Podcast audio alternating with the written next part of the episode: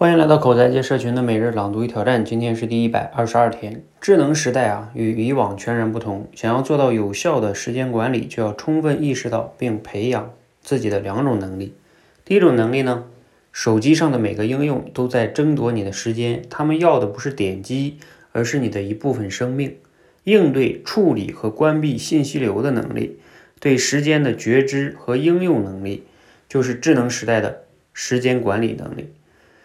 第二种能力啊，手机的每一次推送和对他人生活的展示，都是在冲击你既有的价值观，动摇你选定的道路，让你对自己的活法产生怀疑。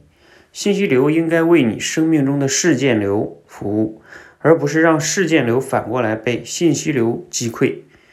找到可支配时间，管理自己的人生秩序，而不受信息流和他人预期的干扰，才是真正的时间管理。好，内容摘自于王潇的《五种时间重构重建人生秩序》。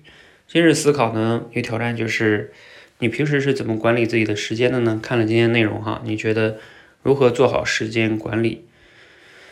啊，我觉得今天这个内容虽然比较短哈，但是可能理解起来有时候容易不那么容易哈。简单的分享一下哈，就是我觉得他这个提法还挺有意思的，尤其是在今天这个时代，就是我们这个智能手机哈 离不开我们。然后每天呢，这里边有各种各样的应用在占用我们的时间，甚至是我们的生命。怎么对它去保持觉察哈，而不完全沉迷于它，这个确实是，嗯，我们要去思考的一件事情。那同时呢，他讲的第二个就是说，嗯，他会会他们推荐的一些东西啊，比如说我们朋友圈看到的东西啊，会冲击我们既有的价值观，这个呀也是我们需要去注意的。呃，我觉得更主要就是我们需要去想好自己要什么，这才是时间管理最根本的东西。今天由于时间关系呢，我就先聊到这儿吧。祝大家，祝大家节日快乐！